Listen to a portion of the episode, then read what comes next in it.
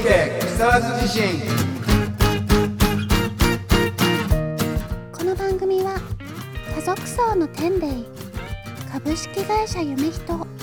町の保険や山本の提供でお送りしますこんばんは、岡本誠です。こんばんは筒井はじめですはい、今週も始まりました。それいけ木更津地震、始まりましたね始まりました。うんいよいよ夏ですね。うんだいぶ夏ですねはい、夏ですね。過ごしやすいよねまだね今ねそうですね、まだこれからどれだけ暑くなってくるかわかんないですけどね。うんまあでもやっぱり太陽を浴びるとさはこうやって明るくなるんじゃないかなっていう説が最近俺の中い。うでーん、立っててそうですね。この間ねその TikTok の撮影しに行ったんだけど、はい、隣の車に並んだ時にさはい、こう曲かけてさこう踊踊ってみるみたいなその向こうも一緒に踊ってくれるかみたいなさ実験動画を撮ってるんだけど、はい。最近ね晴れてるせいかみんな乗ってくれんだよね。あー、うんわかります、なんか。うん、風が強いとか曇ってるとか寒いとかだとはい。結構5割3割ぐらいまで落ちるんだけどうーん、最近はポカポカなんでうーん。 8割9割いくよねおー結構ですねだ。から結構だよで天候にこう気分が左右されるっていうのはなんかわかりますよね。確実にありますねうん。ああだからねあれだねやっぱ部屋に太陽のポスターとか貼るのもいいのかもね ああ、なるほど。あるかもしれないよね、そうですよね。うん、やっぱ暗い部屋よりかは明るい部屋の方がいいんじゃないの、いいですね。すごいバーンって明るい部屋では眩しいみたいな感じだとい。うん。まあなんかちょっと違うかなそれはなんかわかんない 言ってでみてもなんか今の技術ならなんか部屋の中でうんバーチャル外みたいなの作れそうですけどね。来そうだねうん、湿度からうん、光からうん、温度まで全部コントロールしてできそうできそうですよね。うん。うん。確かに確かに。そういうのでもいいかもしんないよね。そうですよね。その寝た寝たきり老人のさ、病室とかにさ、あ、いいです、ね。そういう。のをさ、うんそうしてあげて、はい。で、1日3時間ぐらいこう、パーってそういう風にしてさ、うん。ベッドに寝てるんだけど、日光浴を本当にしてるような感じになるみたいな。そうですよね。気分転換になりそうですよね。あるよね。うん。もうそれこそ外に行かなくてもいいやみたいになっちゃって ね余計引きこもりを、うんまあ、ね、今はもう外も大気汚染とかね、うんなかなか外が居にくい地域とかもありますからね。うんう、うんん。なんかさ今話してて思い出したんだけど10代の頃さはい。薄暗いところが好きな時代があってさなんか、 はい。あれは何だったんだろう なありましたね。うんそういうのあったよね部屋はすべて間接照明みたいそうそうそうそう。間接照明でさ、薄暗い部屋でさ、なんか、はいちょっとさ、すごい落ち着くみたいなさな。、うん。なんだろうね。もう、学校から帰ってきて、まだ外明るいのに、カーテンとか閉めて、部屋真っ暗にして、はい、ちはっちゃいい。電気だけピピコンってつけて、ほとんど真っ暗とかさ、うん。な何やってんのあんたみたいなさ。もう怖いじゃないのみたいな。いきなり暗闇に入ってんじゃないよみたいな。小6ぐらいからさ。わかんないーなんかそん。な、なんかこう時代が思い出しましたね。ということで、じゃあとりあえず、えーはい。今日もそうサブ君に登場してもらって、はい。いつものコーナーをやっていただきましょうか。はい。じゃあ、サブ君お願いします。こんばんは、こんばんは。うわタブローです。よろしくお願いします。よろしくお願いします。はあーい。じゃあ早速ですが、今日のトピック、イエーイ。え鍵は海面活性剤。花王が蚊の飛行行動を妨げる新技術発表。表面張力低い液体吹きかけ、数秒でノックダウン。えー出典はヤフーニュースです。これはすごいですね。うん。読む限りだとかなりもう大々だよね。そうですね。ポイントとしては殺虫成分を使わず使わない殺虫剤みたいなのができたってことですかね。そうですね。あと、うん一瞬で蚊が下に落ちてくんですよ。吸った瞬間に。 新しい殺虫成分ってことだよね。そうですね。古い殺虫成分ではなくて、新しい殺虫はするわけじゃない。あ、殺すそう。ですね。虫を殺すという。ことは、これも殺虫成分。そうです。まあそうですね。今までの今までの。殺虫成分は、なんかこう人体にやばそうみたいな印象がああるんだけど、うん。これは人体にはやばくないですよっていうことを暗に言いたいのかなみたいなとこそろうで。ですすよね。うん、まあ海面活性剤っていうとねあの洗剤とかにも使われてるんでね、うん。うん、そうですね。うん、なのでうん。記事を見ると、まあ、これを使った虫除けクリームがうん直接皮膚に塗るだから体に害のないクリームうんうん虫除けのクリームが開発されたと。うんうんうんいいんじゃないですかこれなんかさ夏とかのさあの虫除けスプレーとかあるじゃんあの、はい。あれとかプシューって足とかに巻いた後とかさなんなんかこうねやっぱ確実になんかちょっとこれ体に良くなさそうだなみたいな感じはあるよねあれ。ありますね。うん。ああこなれんはかなんか吸ってはいけないみたいな 吸ってはいけないみたいな息息止めちゃったりして そうそうそうそうそうそういう感じあるよねありますねでこれは安心なのかなうん そうですね。まあ使ってみないとわからないっていうところだまあそうですねああそうそうそうそうまあでも、うそん。こを使っちゃいそうかな、そっかつかじゃないですか。うん、これ商品名はまだ出てないの技術がこう開発されたっていうところで技術を発表したんですけど、うん商品はこれからですかねうんあなんか期待させやがってみたいな2年も待てねえぞみたいな感じ、うなんかあの顔は東南アジアでこう毎年流行してるデング熱うんなど蚊が媒介する感染症から命を守る取り組みも今後も進めたいとしているということでうんすごいこう蚊の対策に力を入れてるんですね。うんまあそうだよねだからまあ一方でニュースによるとさ、はあいのある大富豪が顔をね開発してうん、世界中でばらまいてるっていう話もあるしね知ってるなんか聞いたことあるよな何でした あある大富豪ってビルさんがさビルさんああのーうん顔いっぱい育てて顔なんかーうん1日30万匹解き放ってるらしいけへどね。ーそれだけなんか繁殖力というか、増えるのもすごい早いみたいですね、買って。ドバーって。うんだからそれもそうなんだけどそのさっぱりわからない本当の話なのかこれはみたいなところ、うんうんまあでも蚊はいるんでねそうですね蚊に食われるとやっぱりなんかだから蚊に食われない夏っていうのを1回ぐらい体験してみたいな、あそうですね、絶対刺されますもんね。あーもう今年やられちゃったもんな早速。うんうんなんかねこの間ね刺された蚊はね具合悪くなるぐらい痒かったねうへーんえたまんないよ、普通に蚊取り線香とか炊いてても、うん知らない蚊とかいますよね。ああいるいるいるしなんか蚊によって、まあ、場所によって蚊が違うんだと思うんだけどはい。全然食われてもさプチッと腫れても全然かゆみがなくて「うおん前はいい」みたいな「もっとお前はもっと吸ってもいい」み たいなさなんかすっごいうんやばいんじゃないのこれみたいな、うんうんうん。うん、のもいるよねいますよね。だからやっぱりかゆみが嫌なんだよねうんそうですねちょっと腫れてるだけだったらばさうん。許すみたいな感じでそこなんとかした方が早いんじゃないの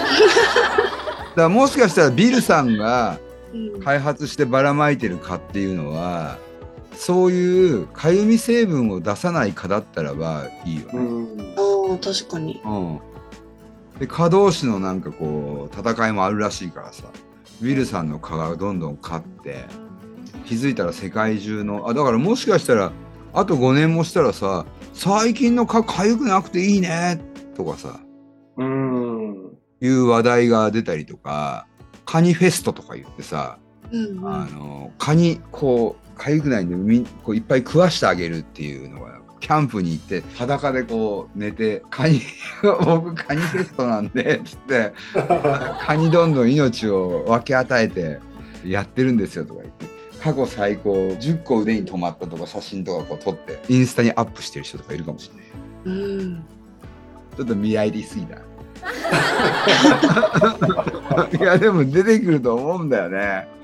うんでもなんかそういうのを想像してうんティルさんは作ったのかもしれないでいすねやそうだよそう遺だよ伝子組み換えのうん顔そをうです自然界に放出ってなってます。そうだよカダイエットとかやる人とか出てきてさうん、蚊にさ 100, 100, 匹100箇所ぐらい食わ食われんのようんそうさ、うんビルさんの蚊はさかゆいだけじゃなくてハエも最小なんでちょっと1日ぐらいピシピシボチボチってできるんだけどそれ100匹食われた後はいきなりなんかプシュって痩せスマートに なるだからもうみんなこうか顔こうあれでしょそのうちなんかこうダイエット用カセットとか言ってさその、うん、部屋にさこうこうピッて開けてこう水パーって注ぐとボウフラが返ってさうん、 2日後には部屋中蚊だらけになってでこう顔こう 蚊が売られちゃったりとかね、うん、蚊の時代は来るかもねうんあ蚊の時代。ー、うん、次行きましょうかはい。認知症で不明1.8万人。防ぐには社会みんなの力が必要。出典はヤフーニュースです。短いけど怖いうん。なんかなんかこの時系列というかその、はいその後がここには書いてないんでその認知症が原因で行方不明になる人が増え続けていて行、方不明になってはい。何人がちゃんと戻ってはい。何人が死んじゃってもう全然出てこないのかとかっていうこのその後の話っていうのでまた捉え方が変わってくるんだけど、 491人もの方がうん命を落とす。あ1年間で。あおー5%ぐらいいくんだねああそうまあでも逆から考えるとでもきゅ行方不明になっても95%は戻ってる戻ってる。そうですね。でここでその5%のためにうん。防ぐには社会のみんなの力が必要ってことを専門家の人が言ってるんだけどうん。もう十分みんな多分協力してるね95%だからねうんそうですね。確かに。これ以上求めるなっていうところだよね。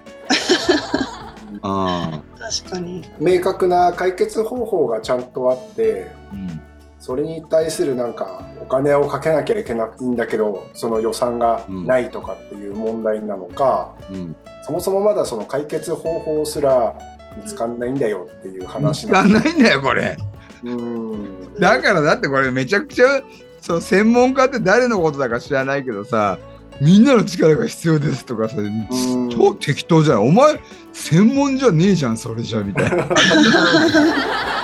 もう少しなんか具体的にこういうことをみんなでやってほしいですとか、あればまだうんうん。ねまあでも多分それも多分みんなやってんだと思うよなんかだって、うん俺もさ近所歩いてて明らかに行っちゃってんなみたいな老人見ると話しかけるもんね「大丈夫ですか?」みたいな。うんうん。うん、だからボケ老人のってやっぱすぐ分かるよ、おーうん、少し空を見ながら歩いてるもんね、うんうん、なんか言い言ってたりとかうんなんかその認知症の初期段階の人の方が行方不明になるのが多いらしいんですよ。まあ多分重度の認知症だともう周りも周知してるからあーちゃんと守られてるんですねヘルプカードを必ず下げていたりとかうん身元が分かるものをうん出たりするみたいなんですけどうん自分でもそんなにこう分かってないというか認知症なのかっていうのがそういう方が行方不明になってあれここどこだみたいになってしまうみたいなう。んでそういう方にたまたま出会ったらそのなるべくこう助けてあげましょうみたいな感じの 記事なんですがそのそのまま素通りせずにそっと声をかけて本人が話すのを待ってほしいみたいなそういう、結構素通りする人多いのかなどうなんだろううんなんかまあそういう方がこう困って外で例えばうずくまってたりとかしてもまさかその認知症だとかに結びつかないんじゃないですかうん。割とこう素通りされてしまうみたいな。うんうん、なるほどねまあ大変です、うん大変ですね。大変だな、まあ、ボケたくないですね、うん。そうですよね。お一人の方とかだと結構さらにわからないでしょうね。多分うん。脳みそっていうのは大きく分けると2つの動きがあってさ記憶してることとさ判断この2つがあってさでどっちが大事なのかっていうどっちがやられるのかとかいろいろあるらしくてさボケるっていうのがさうん、記憶が薄まるのも嫌だけど判断力がなくなっちゃうのは結構怖いよね。怖いですね。うん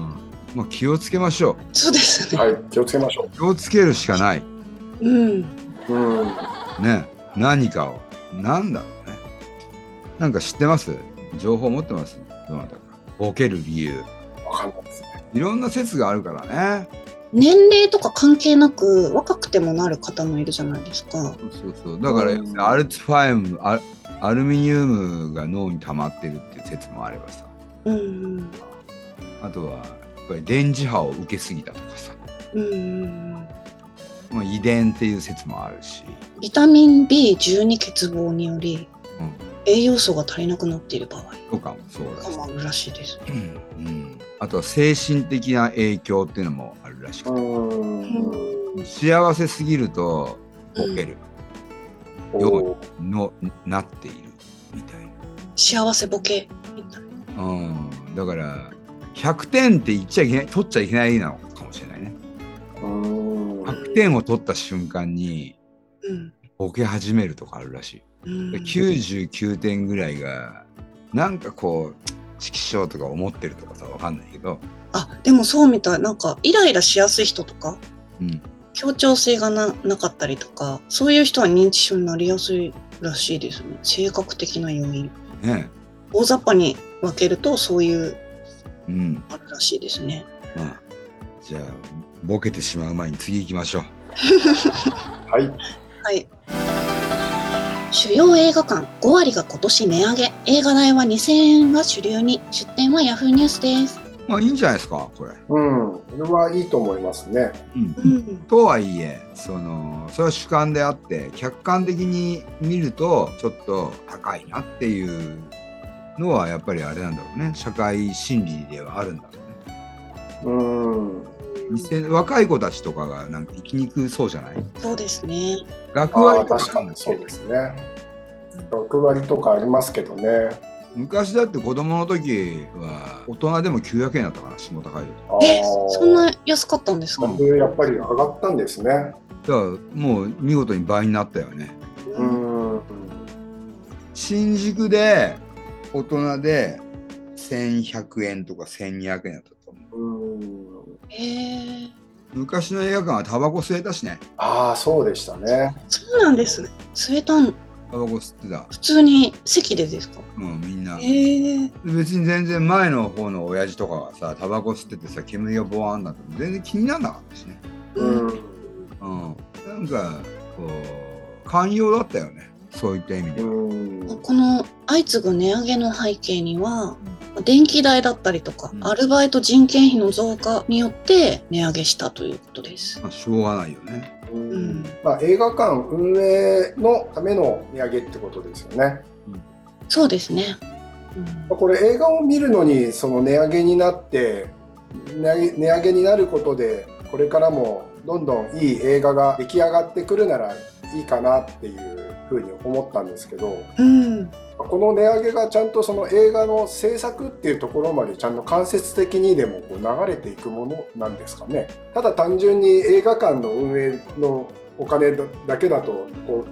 う値上げによって見る人が減ってそれによって作る側がうん、こう収入が減っちゃったらなんかこう本末転倒かなみたいな。まあそうだねうん。確かに確かに、まあ、俺の予測なんだけどこでこう値上げするじゃんはい実は7月に日本の映画界がドカーンって爆発するぐらい大きな作品が出るのよえーまだ全然メディアとか予告とかもうみんな情報をこう止めててうーんだから全然もうみんなその社会は知らないうんのが急に突然ドーンって出てくるわけでもうワイドショーか何か何かでドカーンってやるそのすごいでかい数字を狙っていこうとしてる今企画があってえーそれ見越して値上げしてんだと思うよ、あーここに合わせてこれ楽しみですねうん、宮崎駿の引退作が7月14日に公開されるえーへえ。突然まだ静かでしょ、 うんうん突然行ってようんバゴーンってこう社会のこう興味をバーンって持っていくからね。でそれと同時ぐらいに庵野秀明の「新ナウシカ」が発表さ れるんだよ。えー、新直しか。新直しか。あーうんあーこれはでも値上げしても痛いです よね。痛いってなっちゃう。うんうんうん。すごい日本映画界久々の大花火と言んわれている、まあ、もちろん俺も伝聞だからさ、うん。でもなんか聞いた感じだとあそれ本当にねやるんだったらば結構突然行くんだなみたいなうん。最後の最後それかみたいな感じすごいよね、ねまあ、いろんな意味で社会はもう巧妙になってきてるよねメディア側っていうかさ そうですね。みんなびっくりしちゃうと思うよ多分ショック死する人いるかもしれないっていうぐらいなんかテレビでガンガンプロモーション突然やるらしいようん。うん、えー作ってたのぐらいな、うん、もういきなり完成してるみたいなうん。すごいよねこんなのが背景にあるような気がしますじゃあ次行きましょうはい。腸の善玉菌を爆増させつつ悪玉菌を激減させるプロバイオティクス送達システムが開発される出展はギガチンです。これはどういうことですかもうちょっとなんかはい。これは中国の大学の研究者チームが腸内環境の改善や維持に役立つ善玉菌を長時間保護しつつ有害な悪玉菌を排除するという経口摂取可能なプロバイオティクス含有ゲルを開発しました。おおなるほどなるほどすごいこのゲルはうん腸内細菌層のバランスが崩れることが症状と関連しているうん炎症性腸疾う患んの治療に役立つことが期待されていますえー、腸にまつわる病気、うん治療に役立つとうん。うんうんうん要するに薬がさの効き具合っていうか溶けていくというか薬がこう吸収されていくその薬の動きが新しいシステムってことだよね。んそうです。ねうんいいねなかなか、うん、まあ俺はビオフェルミンでいいけど、ビオフェルうん、えビオフェルミンは良いですかいやいいですよ絶対的にビオフェルミンは飲んだ方がいいですね。おー僕はあの医療マニアなんでもうずっとね医療の情報はうんうんキャッチしてるんですけどやっぱり腸だなっていう、ううんん腸を調子よくとかなんかすごいいい 腸を調子よくしておくと超いいですね。でもこのビオフェルミンも善玉菌を増やすっていう役割があるんですねじゃあ結構日常的に飲むんですかビオフェルミンは思いますよ。僕は人間はどこかっていうなんか質問が例えばあったとして人間は脳ですとかねいや人間は心臓ですとかいろんな答えが持ってる人いると思うんですけど僕は人間は腸だと思ってるぐらい腸がちゃんとしてないと、うんうん脳だけちゃんとしててもうん体が弱ってくるとこうやばいとかね心臓がこうバクバク動いててもでも腸さえしっかりしてればうん人間は壊れないと思っている派なのでなるほど。腸は大事にしましょそうですね。うそうです。岡本さんは腸の調子はどうですか。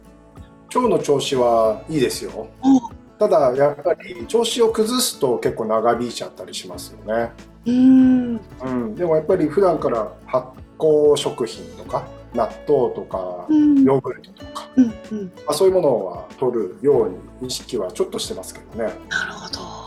最近岡本君だってなんか会合とかでいっぱいなんか食べてんだよそうなんですね。食べ食べまくっちゃってますね。うん、ねえ会合多いとねしょうがないよね、しょうがないですね。俺も多くてさ最近さ、は体重が増える一方だよい。うん。腹は出てくるしさそうですね。困るよねはうんだからあれだよね食っても食っても太らない薬とかっていうのを開発してほしいよねい。本当ですね。うん結局ほら会合行くとさ、まあ、どうしたってて、まあ、あ僕食べませんっていうのもちょっとね水を差すみたいな形になるからさ、うん。まはあ、付き合いで食べなきゃいけない最低限のなんかノルマ数みたいなのってあるじゃんい。相手によってはさ昨日一緒に会った相手のタイプがさ「おうもっと飲まねえのか」とか、ね「もっと飲めよ」とかね「おうもう食いもいいのか」みたいな「もっと食えよ」とかさなんかそういうタイプなわけだよねわけだった そうするとさもうすっごいこう腹いっぱいなんだけどうん。とりあえずなんか3回ぐらい連続言われちゃうとさもう1回ぐらい頼んどこうかみたいなさ、うんなんかなんだろうなあのー満腹のデブの気持ちはデブにしかわからないみたいなちょっと違うかな もうさこっちは食いたくねえよって言ってでもさ、食べさせたい人食べこいつに食べさせたいって思われちゃうとさうん。しつこいよね。そうですね。うんあーでもなんか健康ってことだと思うんですよねでも腸がその食べた分ちゃんと吸収してお肉になっていくわけじゃないですかうんだから腸は健康なんですよねきっとで体の具合悪い時って食べても食べても痩せてっちゃうとか病気の人って痩せてっちゃうじゃないですかこれは多分ね相当やばい病気だと思うよ。 そう考えると多分健康なんですよきっと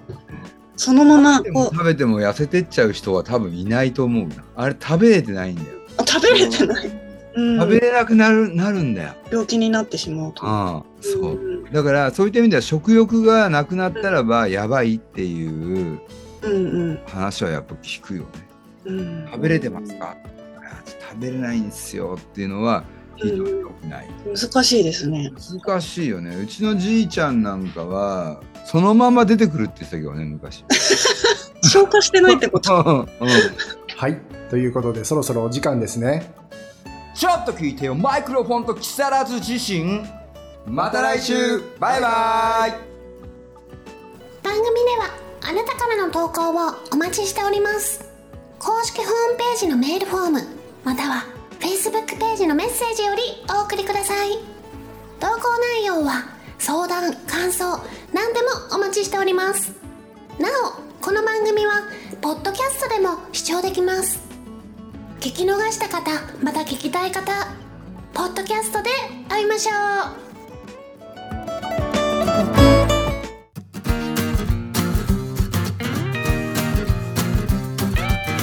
うそれいけ木更津自身